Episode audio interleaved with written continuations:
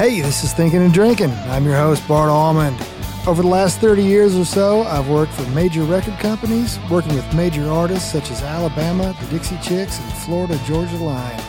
I've also been writing songs for the past 15 years, and have over 50 cuts, two number ones, and made a lot of friends along the way. I'm going to be talking to some of those friends about songs, life on the road, and just life in general. I hope you have as much fun as I will. Hey, today on Thinking and Drinking, we have Rob Dalton. Rob is a record promotion legend, case closed. His work ethic, his imagination, his willingness to see his vision through to the very last breath has made him great. It also made more than one record biz finance person shake their heads in amazement.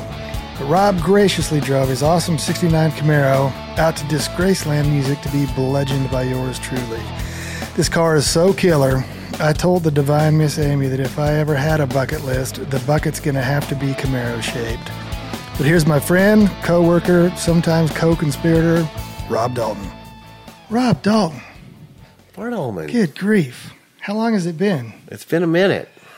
It's been like 12 years. A few minutes. Couple of, it's been like a, like It an hour been a maybe. while. Yeah, for sure. Dang.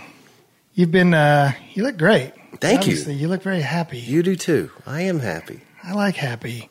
Happy's good. I've been happy and I've been sad, and I like happy. Happy's more. much better. Yeah, yeah. So, uh, you were born around here, correct? Na- yeah, I was born in Vanderbilt Hospital, Nashville. Do you remember what room? Uh, I believe that was through. I, I only think they had twelve rooms at the time, so twelve A. 12A. 12B for baby Yeah, I've been here my uh, my my my entire life. Yeah, so far. so far, Yes. so far. Although I, I was uh, pressured pretty hard to move to Cleveland at one time. Uh, Sony had wanted me to move to Cleveland. Why? What did you do? I said no. No, but I mean, who did you make mad if they wanted you to? Well, we had that. Well, we had that. And There was no represent, no no country representation in the Cleveland branch. Right. And why do we need a country representation in the Cleveland branch? But it I- was. I guess I didn't have Cleveland, but I I had Chicago and Cleveland and the Mid Atlantic branch, and so it was. And I just, you know, you could go there sure. Once a month and get what you need to get done. You don't have to live there necessarily. So Yeah, when I was at RCA, I went to Chicago and Detroit and Minneapolis at least once a month. Yeah. check in and yeah, that's about all you need Yeah. there. So it was uh, it was funny. They pr- they it was unusually kind of pressured pressure there. I like those. Uh, hey, I don't want you to feel any pressure, but uh, I want you to think about moving to but thi- Cleveland. yeah, this could really uh, enhance your chances for advancement. okay, I'll take my chances. I'm not going to Cleveland. So, so you're saying if I go there, you'll get me back? yeah. Well, Don't um. I don't know, man. Uh, So, were you at, uh, in a musical family? Uh, not not not really. Uh, I did find out that my great grandfather was. We he, see he he passed away when my grandmother was two, so we don't know much about him. We have one picture of him. He's standing in some kind of band military looking uniform with a clarinet. Anyway, that's the only picture that we have of him. All right. But later we found that he was also a composer. So there was two Really? published compositions that we found, and um, and it, it kind of tied in with a with a with a family dispute that's been going on my entire life of are we Spanish or are we Mexican? Oh, and um, and so there was some pretty strong feelings on both sides of that. And uh, one of the compositions was across the border. So I go back to the family. I th- you know, I think we're Mexican. I think I don't know. But they ended up doing one of those DNA tests, and I'm Irish. So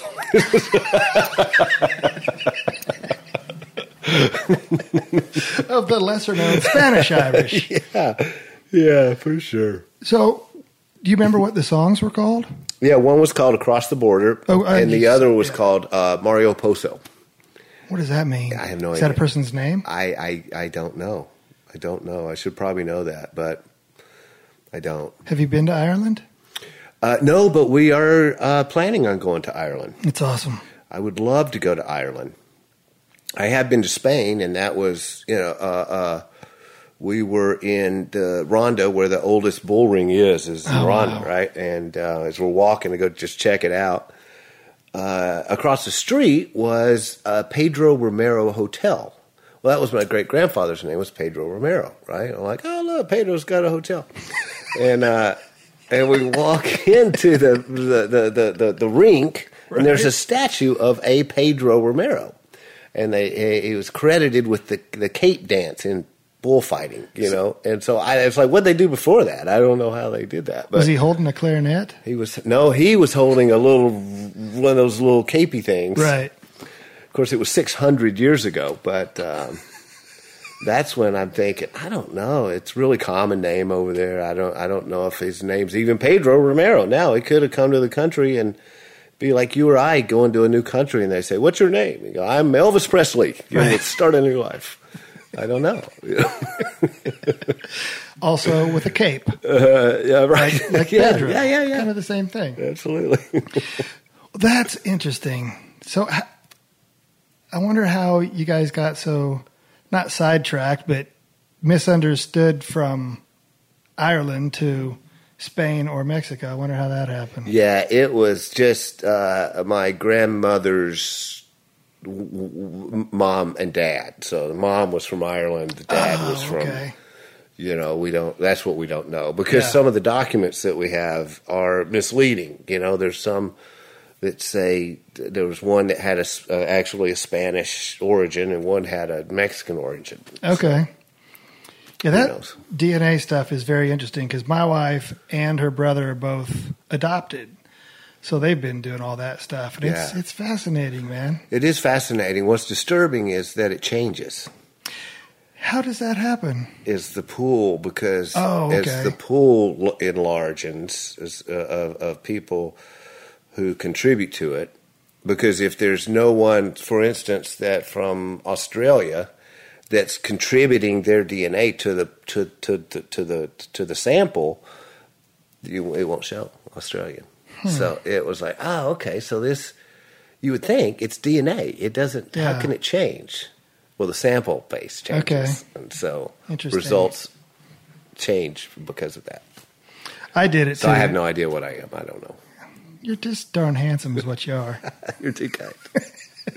so you went to MTSU. I did. You graduated in record recording industry management. I did. So you were headed to the music biz. When did you decide? I mean, how old were you when you decided you want to get in the music biz? Well, it's funny. I uh, one of my high school friends' mom worked at Ronnie Milsap Studios. Oh wow!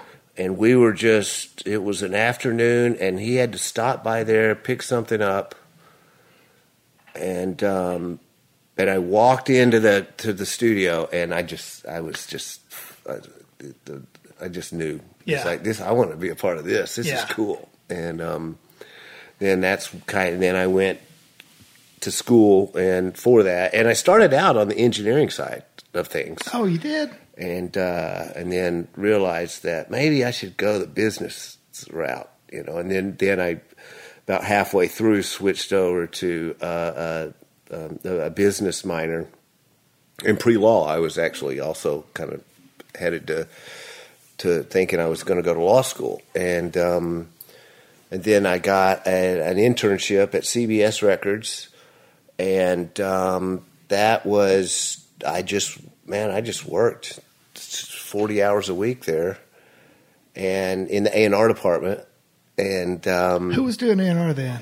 Uh, uh, Larry Hamby was there, who I guess he he he signed Mary Chapin Carpenter, kind of in that area. Uh, Steve Buckingham, Oh yeah. uh, Margie Hunt, she Yeah. was there, and I I was like their first intern. So um, they didn't know w- what to do with me. They'd never really had an intern, and they were like, "So what do you what do you do?" well, I, I don't know. Whatever you want me to do. And you're and there's there's a class for this stuff. Are we paying you? And No, uh, no? no, no, not at all. So I said, well, I, I do whatever. Uh, okay, well, there's a whole, there's a pile, a stack of cassettes that were solicited material to to the A and R department, and they were just sitting in the floor. And he goes, all these need to be logged with a on this little pink about a five by seven card on who the publisher was, the writer was. You know, they need to log them all. I said, okay, I'm, I do that. I'm, went to college and uh, I am studying law. and so, so uh, there was uh, so these were songs or artists? they were songs. Okay. they were songs, and I said, okay, I'll, I'll I'll start right now. Where do I where do I sit? They well, we don't really have a place for you to sit. Silly boy. We got a break room down the so hall. I went. I said, "I'll be right back." And I went and I scoured through the old CBS building, and I found a closet, and it had a chair with the little arms on it, and a coffee leaf that came out of a coffee Oh, table. sweet. And so I took those two things, and I put the coffee leaf on the on the on the on the arms of the chair, and had I think probably a stapler, and you know had a little desk paraphernalia right there, and I just went at it in the album closet. So there was I was set up. That's where was in the album closet where we had all the promo copies sitting there, and and I did that for three months, and then they then they created the position in the A and R department, and I um I'm like, man, I got this. I'm doing the job actually. Right. I mean, it's I'm actually the job they they're hi- hiring for. I'm literally have been doing it for three months. Who better? Well, the mailroom guy. They gave it to the mailroom guy. That apparently who was better than than me. So I didn't. Um, I didn't. Uh, so he got it, but that opened up the mailroom job. And they said, "Do "You want that job?" Well, well yeah, it, actually pays something, right? Yeah. He goes, "Oh, yeah, I'll do it." Yeah, heck yeah, I'll start there. and I did. So, which was maybe the greatest place you could start. I don't even. It was a great place for someone to start at a record company because you were in, in everybody's kind of business and it- you couldn't really hurt things very badly. Yeah. Except for I did break Willie Nelson's one of a kind crystal dove that BMI gave him on a TNN uh, uh, network special. There's a few things you can break, but not Uh-huh. Many. You know, not many at all.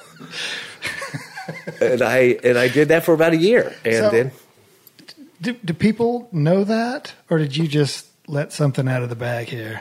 I, they, you know, it wasn't a secret because it was one of my first tests of uh, because the next morning. Well, what's funny is that there, he was getting all these different awards from all these dignitaries in Nashville, and mm. I was the guy that took all the presents or gifts from the pretty girl that was on the stage, you know, Right. and then I was off very to the side of the stage. There was a television special, and so I took the little stuff and and I was supposed to display it for the reception afterwards, and I had everything all displayed out, you know, and and um, I, and and I I step back, I look at it, and and I went, you know, it looks pretty good, except for the dove or the eagle or whatever the bird is needs to be moved over about an inch. and it had like about a two foot wingspan on Oh, it, you know, man. and it was crystal and beautiful. And uh, and and I got a buddy to help me. I said, okay, we just need to move it about an inch, an inch Right. right? Make a big difference. One, two, three, move it. Bird falls off, breaks at the wing, and I'm freaking out. And there's, I didn't know what to do. It was at the uh, being taped at the Opryland Hotel. Nice. So I went and found a maintenance guy, got some crazy glue, glued that puppy back together, and and was freaking out. I thought my career's over. It's over. It's done. I'm just finished. And um, Well, that was fun. uh, yeah, Kathy had said my wife had uh, came back after the reception was, about to start. I said, "How's everything look?" She goes, "It looks great, except there's a hairline crack in that dove right there, or that whatever the bird was." And so they, my boss had asked me if I knew anything about it, and I went, "Oh," because she goes, "I think the maintenance people broke it." I'm like, "Oh, there's my out. Oh, it's a test. Oh, there's my out. There's the test. No, I did it. I did it. I did it." And so they had to make another one. And they were going to give me the broken one, but I never got it. Makes me sad. Well, you must have done a couple of things right because you uh, made it all the way up to VP. I did. How long? How long from intern? How long were you at Sony? Or, I mean, Yeah. Yeah, I was there CBS. 15 years. 15? 15 years, and so I was vice president for nine years. Yeah, so I I, I, ripped through there pretty good. I but Yeah. I did every job. I, I I did. I was a promotion coordinator. Then I was the secondary guy. You know, they had actually cr- not had a secondary person, so they had cre- so that was like they created that. I I did the secondary stuff uh, which was very fortunate because it was all the radio, all the R and R stations, and Yeah. when be back when Billboard was kind of king, Yep. And then when when Billboard went to actual monitoring, and then people saw the truth, uh, the industry shifted to to, to Yeah. radio and records a little bit more, and I knew those guys, and so it uh, so that was, and then Sony uh, Sony bought CBS. They were going to split the Columbia and the Epic labels, and so all the CBS uh, promotion staff uh, went to Columbia, and then Jack Lameier, who, uh, who was the national director, went to the VP of Epic and hired a new staff, and I was one of the one of the four field guys. you Okay. know, for- you were based Epic out of Nashville. based out of Nashville, and I covered the Northeast and the mid in the Midwest.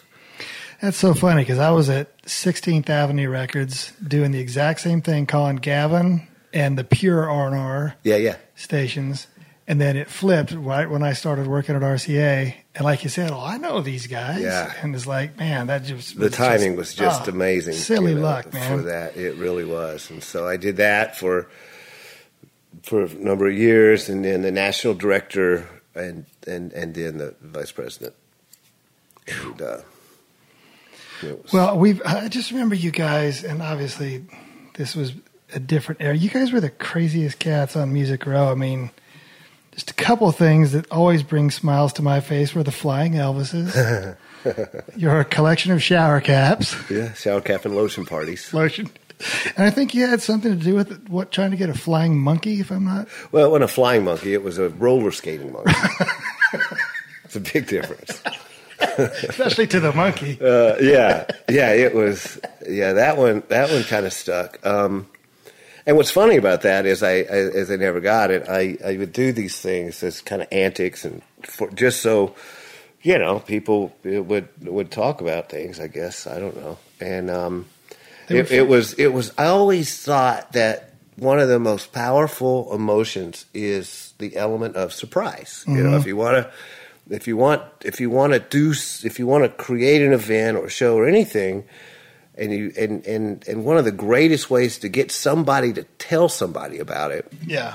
was it seemed like you know a, do a, make a surprise and so I would do these things and I wouldn't tell anybody not even really anybody at the company and it would really upset our head of finance and um, that Jeff? yeah Yes, Jeff Allen. he- yeah love the man Yeah. uh, he didn't really appreciate those No. things though very No. much, and um, and and so it was during CRS, and so I, I kind of had a theme, and uh, that's the, I would rent out in those years the all of Printers Alley, and so have acts playing each club. It was really a good night, and um, and so, but I wanted a, a, a, a roller skating monkey. My theme was Epic Freaks Me Out. And I had bus board advertisements and things like that. And I wanted the little fella to to have a uh, Epic Freaks Me Out shirt and just zip around. You know, nothing m- more than just, was that a monkey? In a T-shirt. Yeah, On around. Yeah, skates? people. Hey, when'd you get in? Oh, I got in last night. Doing pretty well. How are you? You know, what was that a monkey just zipped around? And uh, How much do you have to drink on the flight, dude? it was hard to find the little guy. Um, took me months to find him, and I did find one in New York.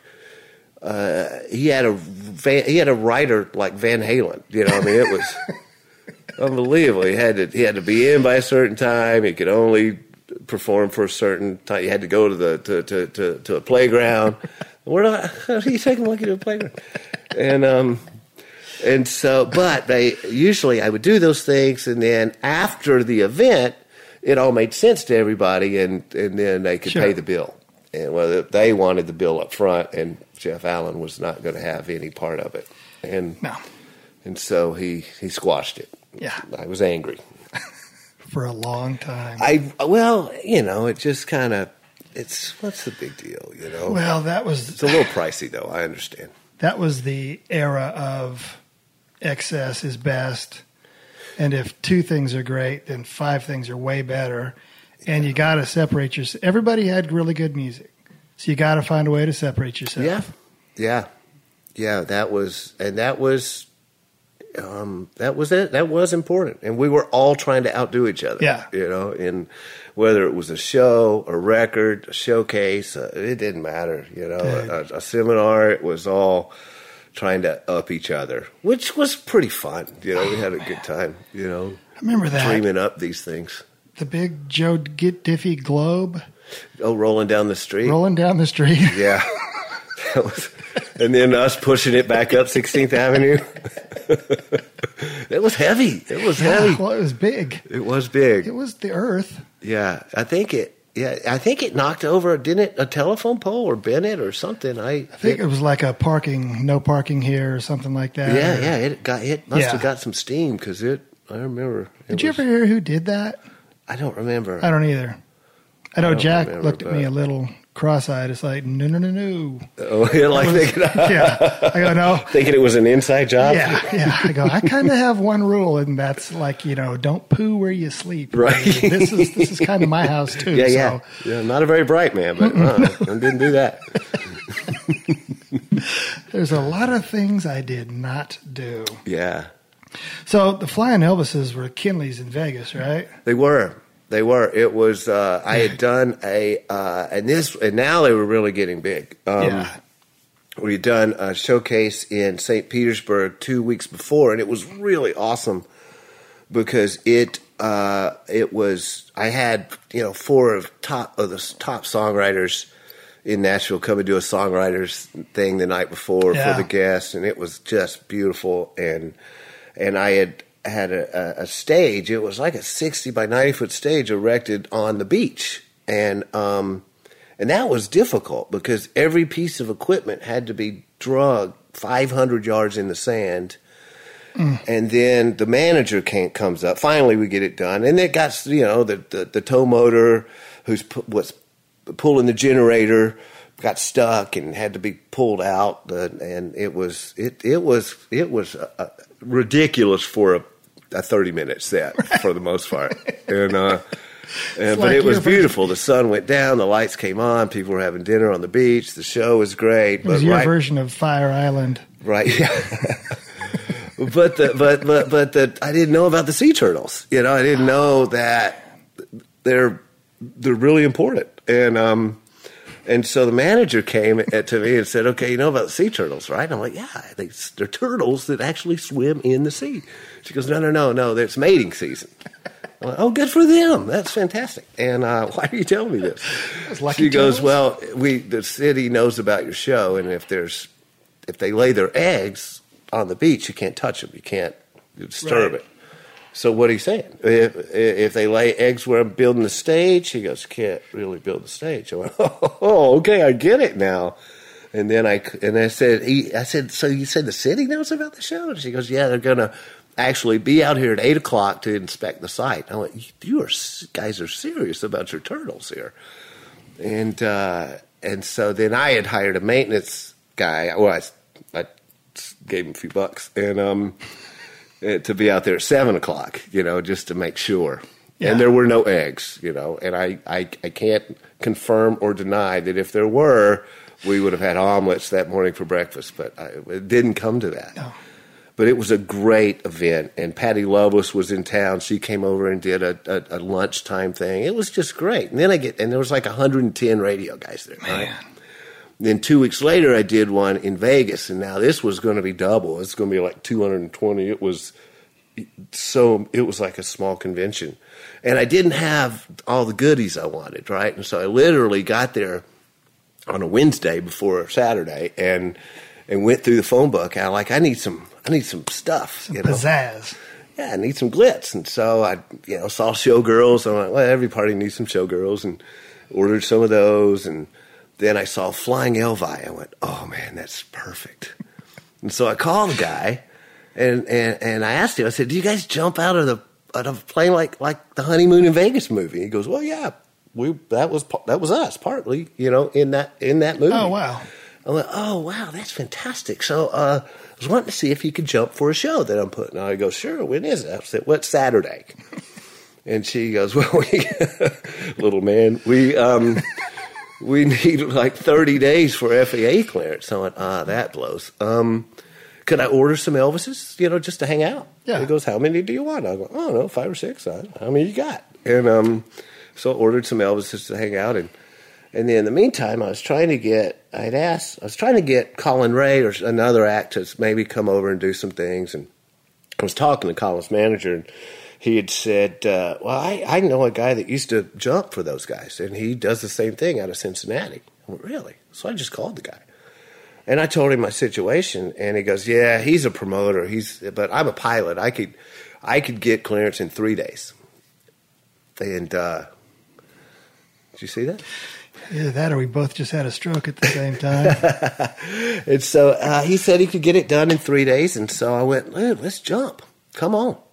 And uh, now keep in mind, he's coming from Cincinnati, and I'm in Las Vegas. Right.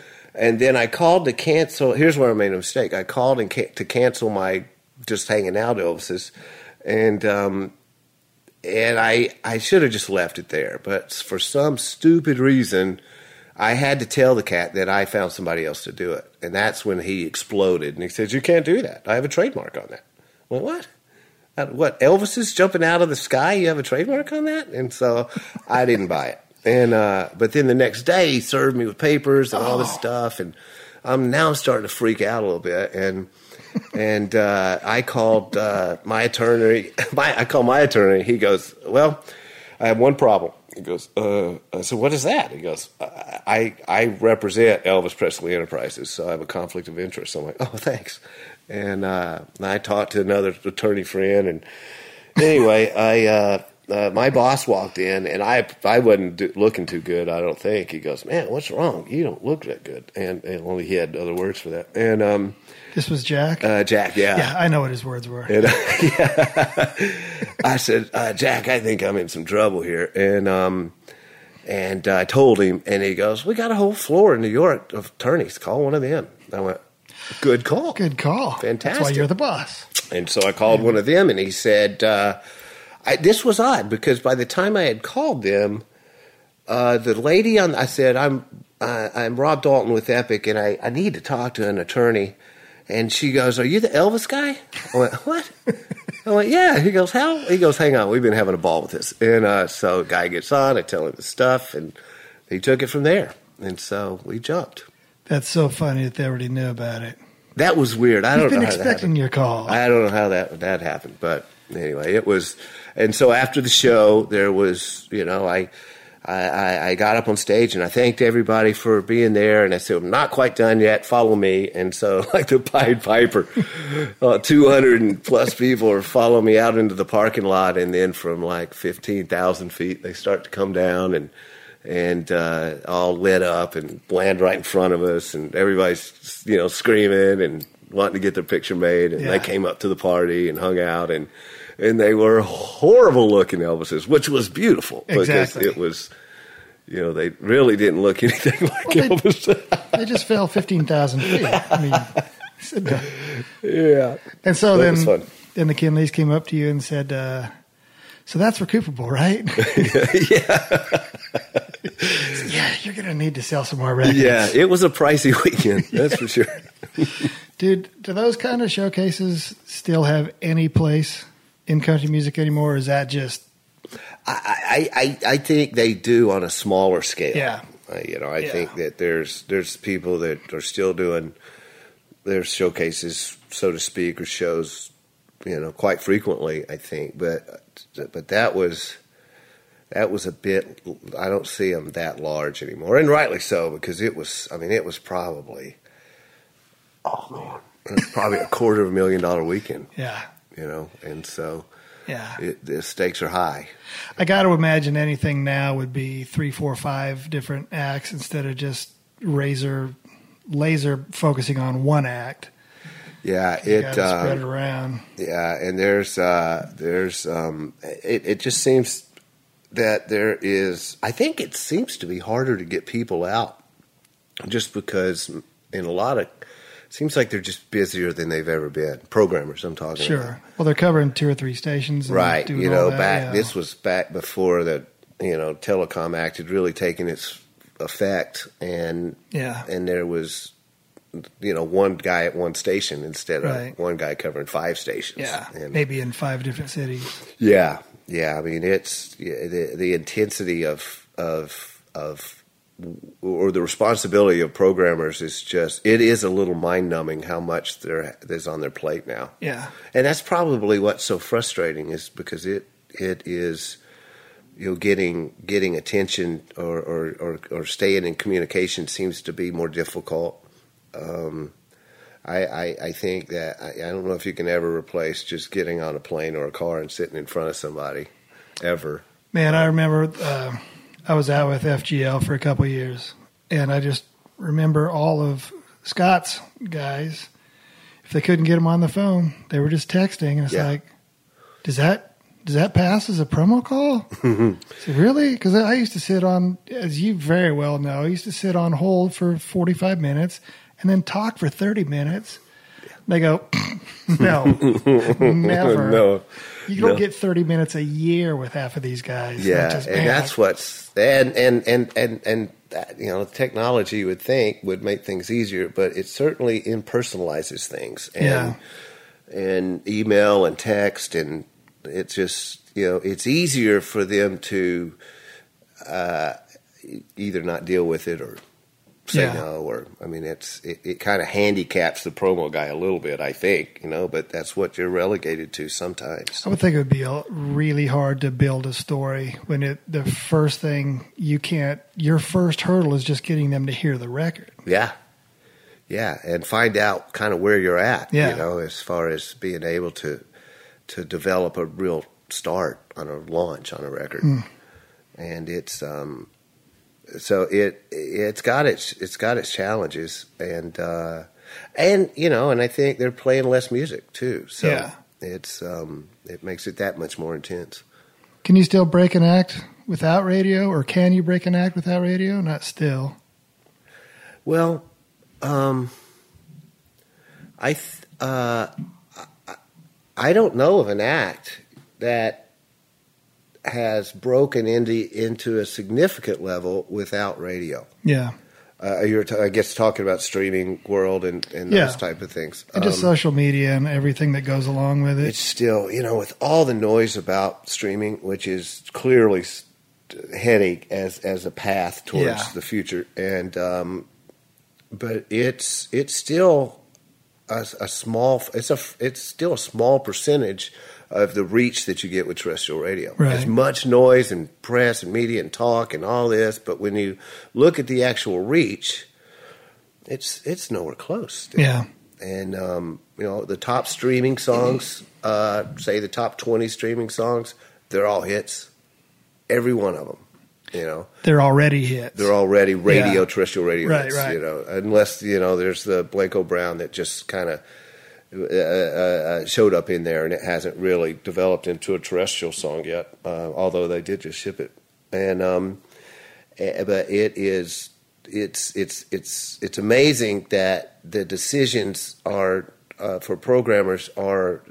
You remember when you can you could actually talk a guy into playing a record oh man, based on based on the merits of the music, the song, the artist, the you know the the passion, the pitch, all of those things. But Yeah. it just you know I find myself quoting statistics and analytics, Oh, and it. and it's you know all in a uh, all in an attempt to to help them minimize their risk by proving evidence that people dig it.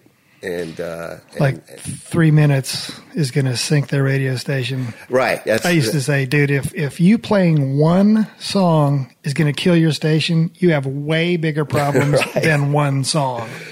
Yeah, and they um, there's just and and I think there's a sense of you know Big Brother's watching, so Yeah. I I th- there's there's more of a cautiousness, you know, Right. About stepping on solid ground instead of man. I love this song. I remember you could go visit a radio station, play them a song, they loved it, and you could hear it while you're driving out of town. Yep. You know, it was. You don't really get that very much anymore, uh, or I don't. So maybe. Well, I mean, obviously, with all these stories, I mean, we've all had soaring highs and heartbreaking lows with with artists. Do you have any of either or that pop into your head? Let's see. Uh, well, I, I th- one of the um, the f- this was fun. Um, uh, uh, the the, the first act that I was charged with writing the launch plan for, I was as a as a director, as a national director, uh, was Ty Herndon.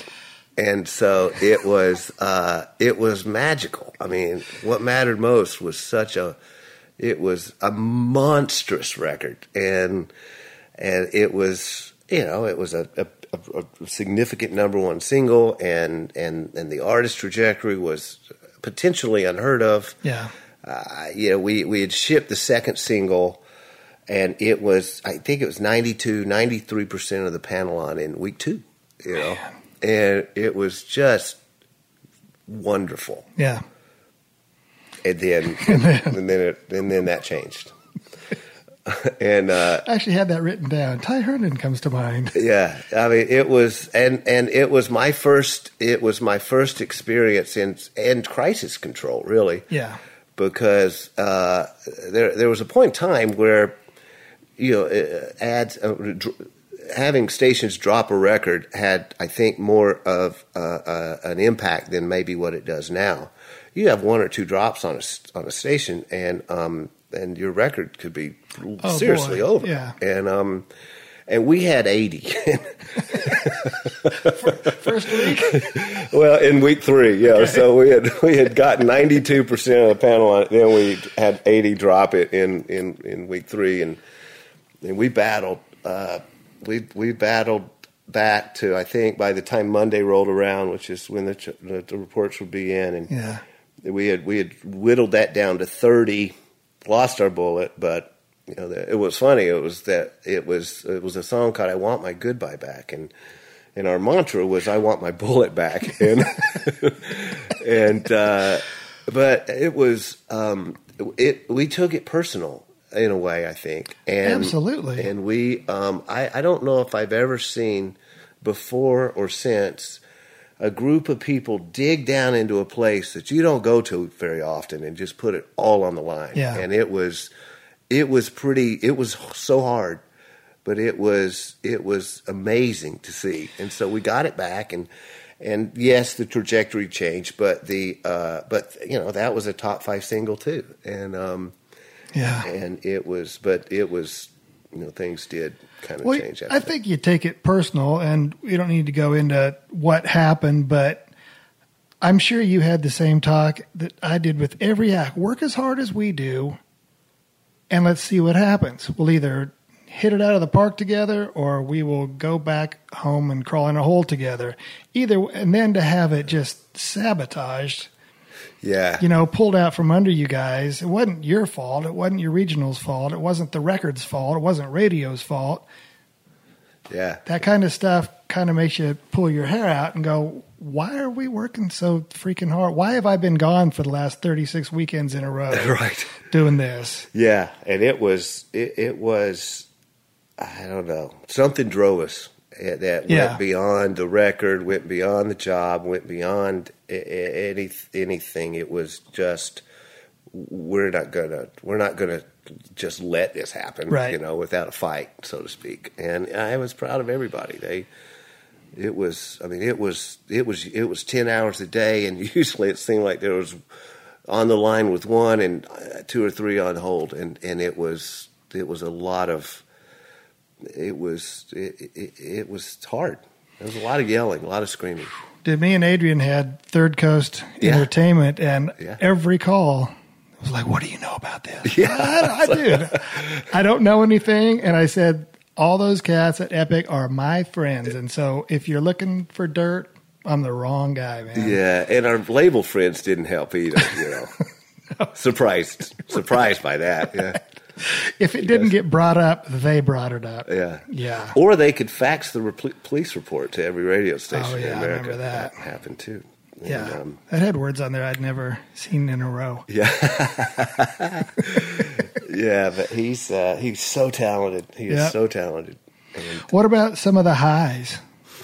uh, you know, probably some of those. Um, you know, anytime you break something through, Yeah. I, is is is a high because it's such a it's such So an hard. arduous process to navigate a song all the way through and the highs and the lows of uh, of of breaking some through. But I think maybe uh, once I um, once I once I got out of the corporate side and um, and and and really st- as an experiment more than anything else, I guess, was was wondering if if it was possible to break something outside of a corporate structure or not, because Yeah. it really hadn't ever been done before. Yeah. There's a couple of flukes here and there, but there was no consistency, and so it was. I you know I wonder if it can happen because if it can happen, then there's the possibility that as as um, that, that that you could rewrite the organizational structure of what a label even is today, or at Yeah. least challenge what that is, and and be able to to to to, to work with a um, uh, con- be able to control your overhead better, which Jeff Allen would be proud for me saying that. I, I'm sure, uh, but it's true, and um, and so and so breaking a song outside of that structure for the first time was pretty significant. I think, Yeah. you know, Yeah. and uh, and it was and it was pretty quick. It was uh, This is New Revolution. yeah, yeah. This was uh, She started in two thousand six. Two thousand six. Uh huh. So, can you explain? Was that a promo company, artist development? Was it just all the above? You know, that's a great question. Um, it was really can can we can we break a record outside? Is it possible to break a record Yeah. outside of a corporate structure or not?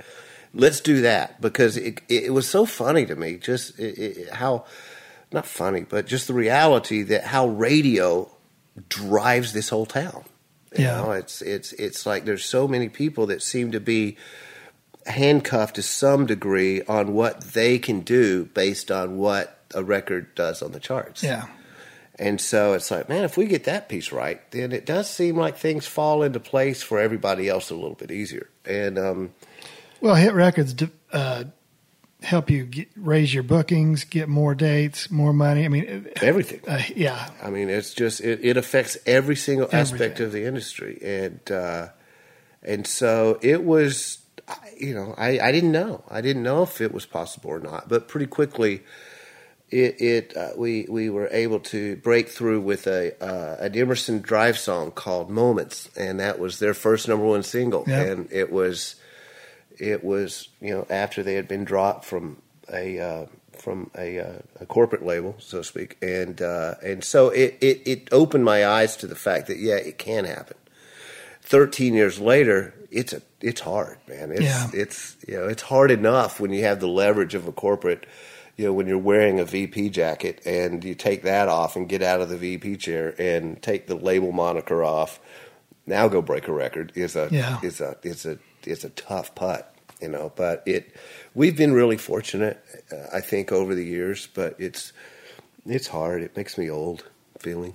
And uh, but there is you know there is excitement when you do when you do break one through, you know. And So, would you rather break a baby act or grow an established act?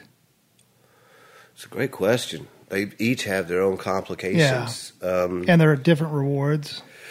Yeah, I mean when um, when when uh, Big and Rich left Warner Brothers, for instance, they had been there for twelve years, and uh, and so we took out you know f- the f- the four singles, and so the first three were were top ten singles, and the and the fourth one was uh, went to seventeen, but they had never had two back to back singles in their career before, ever, and Really? they certainly didn't have three, and Wow. so uh, they they had enjoyed a greater success in the in the four years that we worked with them than they than they did the entire twelve years. I imagine, you know, as far as their, Yeah.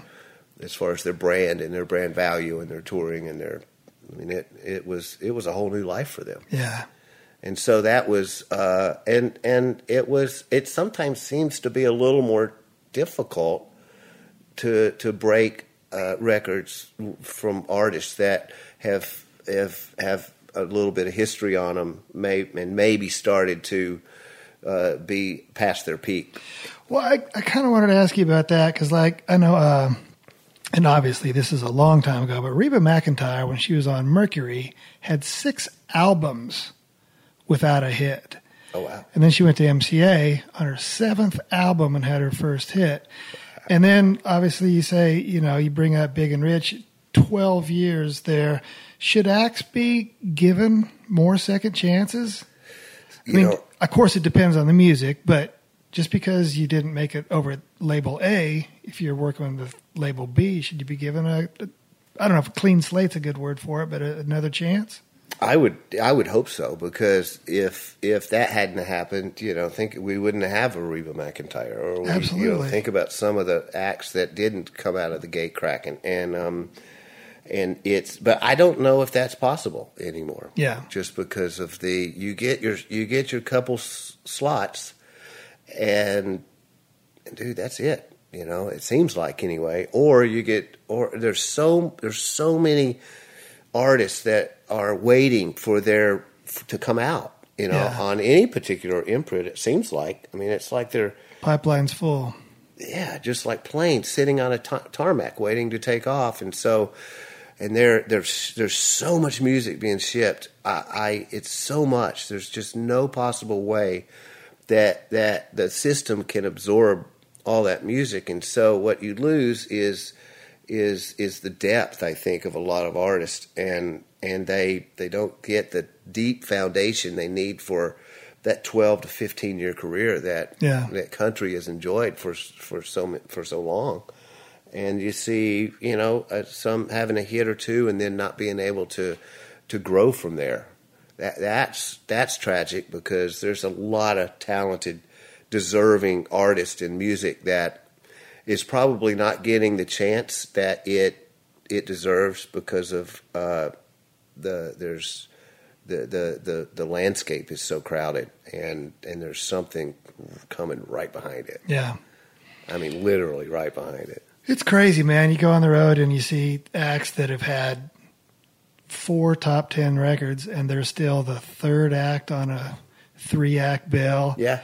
And that's, you just watch them and you kind of, in your heart of hearts, you go, that's where you're going to be the rest of your life. Mm-hmm. Either that or you're going to go headline clubs.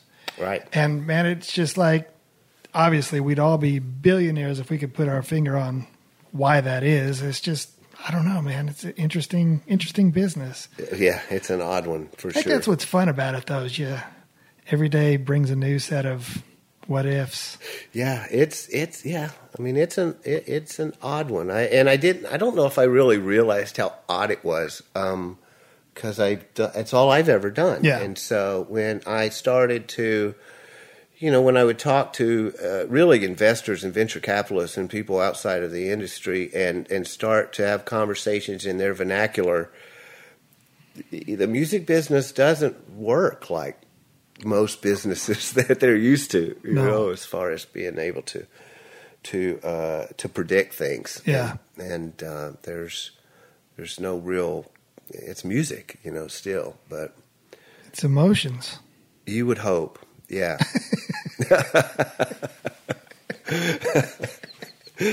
you would hope, You would hope. yeah. It'd be great. So after 15 years, you left Epic. Was that your decision, or were you on the Bart Allmand career path of somebody else showing you the door? No, I wish I would have because you probably got a severance. And I um, did, yeah. Uh, you don't get that when you leave. Right. and uh, and I had uh, and I had actually had a, a, a, a it was in my contract. I had another three year deal on my desk, but I could see in the not so distant future the Sony BMG merger Yeah. coming, and it didn't feel to me like it was going to be that Sony was going to get the the upper end of that stick, Oh, okay. Yeah. and uh, and so it was. It, I it just it, it, it I didn't think that I should. I was looking for other things, and fortunately, I it didn't take very long um, because I I I was I was there. I just kind of inquired and and and and uh, my- and and I but I knew it just I don't I don't think that this is going to be good for the Sony crew Right. basically, and it wasn't. You Yeah. know, and it was Yeah. it actually wasn't good at all for the Sony. No. But if you but looking back, if I would have hung on just a little longer, then I could have got. You know, I'd been there a long time, so I I I, I jumped out. You know, leaving a you know a any type of severance package, which was probably not smart. Dude, But, if you um, would have had like if they would have owed you two years of severance, that would have been nice. yeah, it was any. I'm not trying yeah. to rub it in. Yeah, that's saying. okay. Yeah, you know, a week would have been better than what I got. So.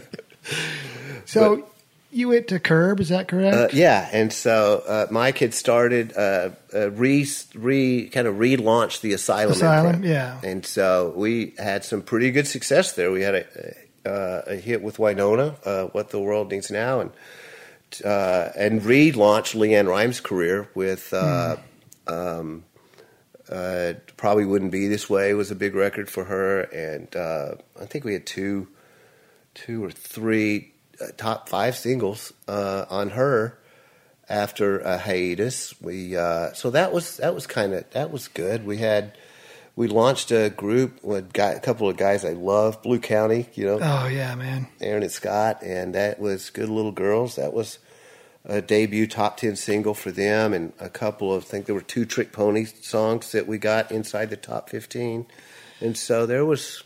You know, Was it just was it corporate but on a smaller level than Epic? So you were just bringing a, a pant load of experience into this and just kind of trying to drag them up, or was it just kind of this is how we're doing it and this? No, it was. I mean, there were a lot of similarities. There was Yeah. some differences, but it was it was certainly not as corporate as as, as which was nice. You Yeah. know, it was really nice because it it kind of frees you up a little bit, and and and we and, and not having to stick really so closely to the to to the release schedule was was profoundly important because Oh it man, it allowed some maneuverability because Yeah. sometimes you're in a setup launching set, a setup for a launch and you just you need just a little more time you know and at sony for instance i never you know moving moving an airplay date was like an act of congress and um well, especially when we had three labels yeah sitting there, and we're trying to keep out of each other's Yeah, way Yeah, exactly. And- you can't move it one week because then two other whole labels have to move theirs. Yeah, that's it, a it- lot of. it is a lot of that you Yeah. know, and so that it was nice to to that that was nice and um and so it was you know it was a good crew of people over there That's awesome. How uh and this is the impossible question, but good and bad, how's the business changed, do you think, in thirty years? um i think that it is uh i well i think that companies are making money again you know in that transition from the decline of cd sales until streaming kind of caught on. Now there's there's now there's an, enough audience that companies are making money and so there's a lot of optimism out there right now. Uh, radio uh, from uh, uh, is is um, is is is more corporately run than Yeah. you know. What was funny was um, I remember when the uh, the Telecom Act passed in in '96 and. And the thought, the fear was that, oh no, it's going to buy up all these. There's going to be one big, two, a couple of big conglomerates, and they're going to control everything. And um, and it uh, it took a minute, Yeah. like about twenty years, but we are starting to see, you know, that. Yeah. You know, if you're, you you if you know, iHeart represents say thirty three percent of the panel, you know, which is a large percentage. Talk about too big to fail. It's yeah. I mean, it it you know yeah. I I I do think that the uh, uh, uh, the pre group era uh, allowed for records to get through a little better. I do too. and I uh, uh, uh, because of the diversity of and there was there was more autonomy, and even inside that, you know, they'll say that they and you know a lot, a lot of them you know do, but there's still big brothers watching. It's like okay, so you may not have to play everything we want you to play, but just know that if you don't, or if you go, if you're playing too much stuff and your ratings start to Yeah. uh, uh, falter, I yeah, we will use this against you. Yeah. You know, you can do whatever you want, though. Right. it must be frustrating, and obviously he's retired, but like a guy like J.D. Cannon that just loved music. Yeah. Loved playing new stuff. Yeah. He'd throw anything on there. If he was your friend, and he was everybody's friend because he was such a Yeah. great guy, if you needed one spin, sure, I'll play it on my show in the afternoons. You know, I mean, he'd play anything Yeah. just to be a mensch, and, and he loved music. And I got to think that there's not a as much room for that as there used to be. No, Because of what you just said. Yeah, I don't think there's. I mean, there there is some of that, but nowhere near. You know what it could be. I, Yeah. I- there's and now everything is automated and voice tracked and and um, uh, not everything, but it's uh, it's amazing to you know uh, what you don't hear anymore is a programmer tell you that I put it on the air and the phones just blew up. Oh, dude. I I uh, uh, you know I hadn't heard that and I don't even I mean that's back in the day day. I, I- I'll never forget um, the excitement that I had when Dale Van Horn, remember Dale Van Horn, Absolutely. uh, called me up and uh, and he he he had just played this new guy's uh, Doug Stone's "I'd Be Better Off in a Pine Box." Oh man. And he called me up and he said, "This I just had like a phone meltdown. This is just it was he was excited, I was excited. Yeah. It was one of the first indications that oh my, there may be something here." And uh it was, you know, that was it just kind of got you going and it yeah, you don't really see that anymore. Dude. I'm now that the uh what's the limitations? The legal The- the statute of limitations has passed. All right. I used to keep post-it notes on the rearview mirror of my car. This was way before caller ID and stuff. and every morning on my way to work, especially if I got a station like uh, KCQ in uh, Saginaw. if they told me we're just not getting any phones, go, okay, okay, well, I get it. I'm, you know what? I've known you, worked with you so long. I'm just going to believe you. I'd call every morning on my way in Yeah. and request that song every day on my way home. Request that song. So the next week I call him. You getting any phones? No, we haven't had one call. Oh, and it's like I do. Well, I see. Yep. I, I can't tell you that I know you have. right. I can't tell you that you're lying to me. but- Now I that know, you've you had have. at least ten calls, but Yeah. God, those were fun times. They though, were fun times, And they'd always go like, you had to know the terrain though. It's like, well, where are you calling from? I'm at that Suds and Duds. There was a little laundromat, like three blocks from the radio station, Yeah. that had a bar in it. You could go drink a beer and do And your do your laundry. laundry, So yeah. that's where I always was. and buy some crack on the corner if you wanted so. to. Right, I think. That, that station had prison wire around it. Remember? Yeah, It was. Uh, dude, that was not. Yeah. yeah, If you had a pretty girl artist, you wanted to go in there like midday. yeah, for sure. And then get out. yeah, pretty much any time I would get out of there before the fun, before the sun fell. Isn't there a Fuddruckers like uh, 30 miles from here? yeah. let's let's go there. Well, dude, you have said it all. Do you want to do my lightning round? Uh, of course. What this is is uh, no thinking, just answer. Okay. Unless you want to think. No, I don't think very much anyway. this should, this should be this should be right down my alley. It's late in the day. Yeah. What's your favorite book? Oh, dude, I don't. Uh, favorite book. Yeah, Favorite favorite book. favorite book. All time favorite. Yep, Well, I'd have to say the Bible. Yeah. I mean, it's probably the only book I read every day, so I'd say the Bible. That's a good one. Yeah, yeah. That was my favorite. Oh wow. Are you a uh, bath or a shower guy? I'm a shower guy. Nice. With multi multi head shower guy. Nice. I like I like a I like it coming in from every direction. it's kind of like my day, you know, just prepares me for the day. And you, you can't ever be scared to take more than one shower a day. No, no, you can't. It's a good thing. No. What's the last gift you gave someone? The last gift I gave someone. Uh, well, I gave my uh, sister a shirt that says "Big Sis." Nice. What's important about that? It was last weekend, and I met her for the first time. What? Right? Never met her, and so she was. Uh, she was a product of my father's previous marriage before right. my my mom, but I didn't know about it till I was about mid thirties. Wow. It was, uh, it was, uh, and I didn't know how to find her. And she reached out about a month ago. She lives in Shreveport, and we met for the first time. Dang. And so I gave her a shirt that said "Big Sis." on it. That's awesome. Yeah. Did you ask her if she's Spanish or Mexican? She thinks she Or wants Irish? to be Italian. I think we're Italian. Well, I can promise you there's uh, Okay. not anywhere close. you can think Italian. whatever you want, sis. Uh, have you ever been stun gunned? I don't know what that means. Like a stun gun from a cop? No, Okay. no, I just figured with all the flying Elvises. I no, no. But I uh, That's good. no. I- That's good. What's the first concert you saw and how old were you? First concert I saw was Elvis Presley What? at MTSU. I was in 1976, I think.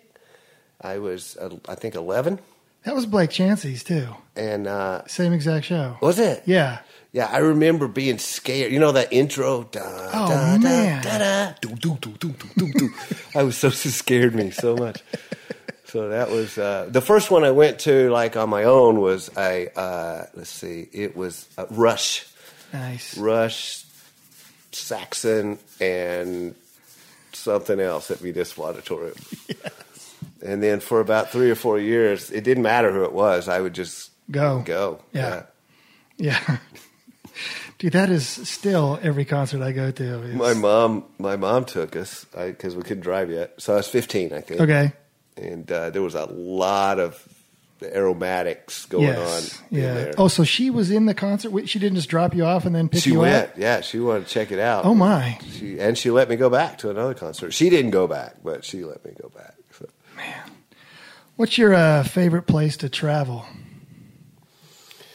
I like Europe a lot. Yeah. I like Europe a lot, a lot. And so uh, anywhere over there, Germany, Italy, Spain, France. We're going to, my, my wife and I are celebrating our 30 year anniversary in October, and we're going to go to France. And and uh, we've been there many times. She's she's fluent in French, so it really is convenient. We That's got some nice. friends over there, and and but then uh, recently I got I've been getting into backcountry camping, and so that's been that's been I love it getting out in the woods. I would not have pegged you for that. I yeah no you wouldn't. I, I climbed Mount Mitchell uh, a couple of about a month ago. Where's that? It is uh, in it's in it's a it's in North Carolina. It's about fifty miles Oh, okay. southeast of Knoxville. It's the highest peak uh, east of the Mississippi. Okay. So we did twenty five point seven nine miles, an elevation a climb elevation of eight thousand two hundred eighty five feet with a sixty pound pack on your back. Did you do that in one day? Uh, no, You, okay. Uh, we did about nine miles a day. Okay. and so it was Which was plenty. hardest thing I've ever done. Dude. I hurt. It was so hard. Are you in good shape? I, I thought I was. Really? I thought I was Yeah. in at least okay shape. Yeah. I did it. I mean, I, I'm in better. I, it it pushed me beyond anything I'd ever I done. bet. But it was fun. I'm glad I did it. May never do it again, but I'm glad I did it. Hey, you, you, that's like fl- jumping out of an airplane.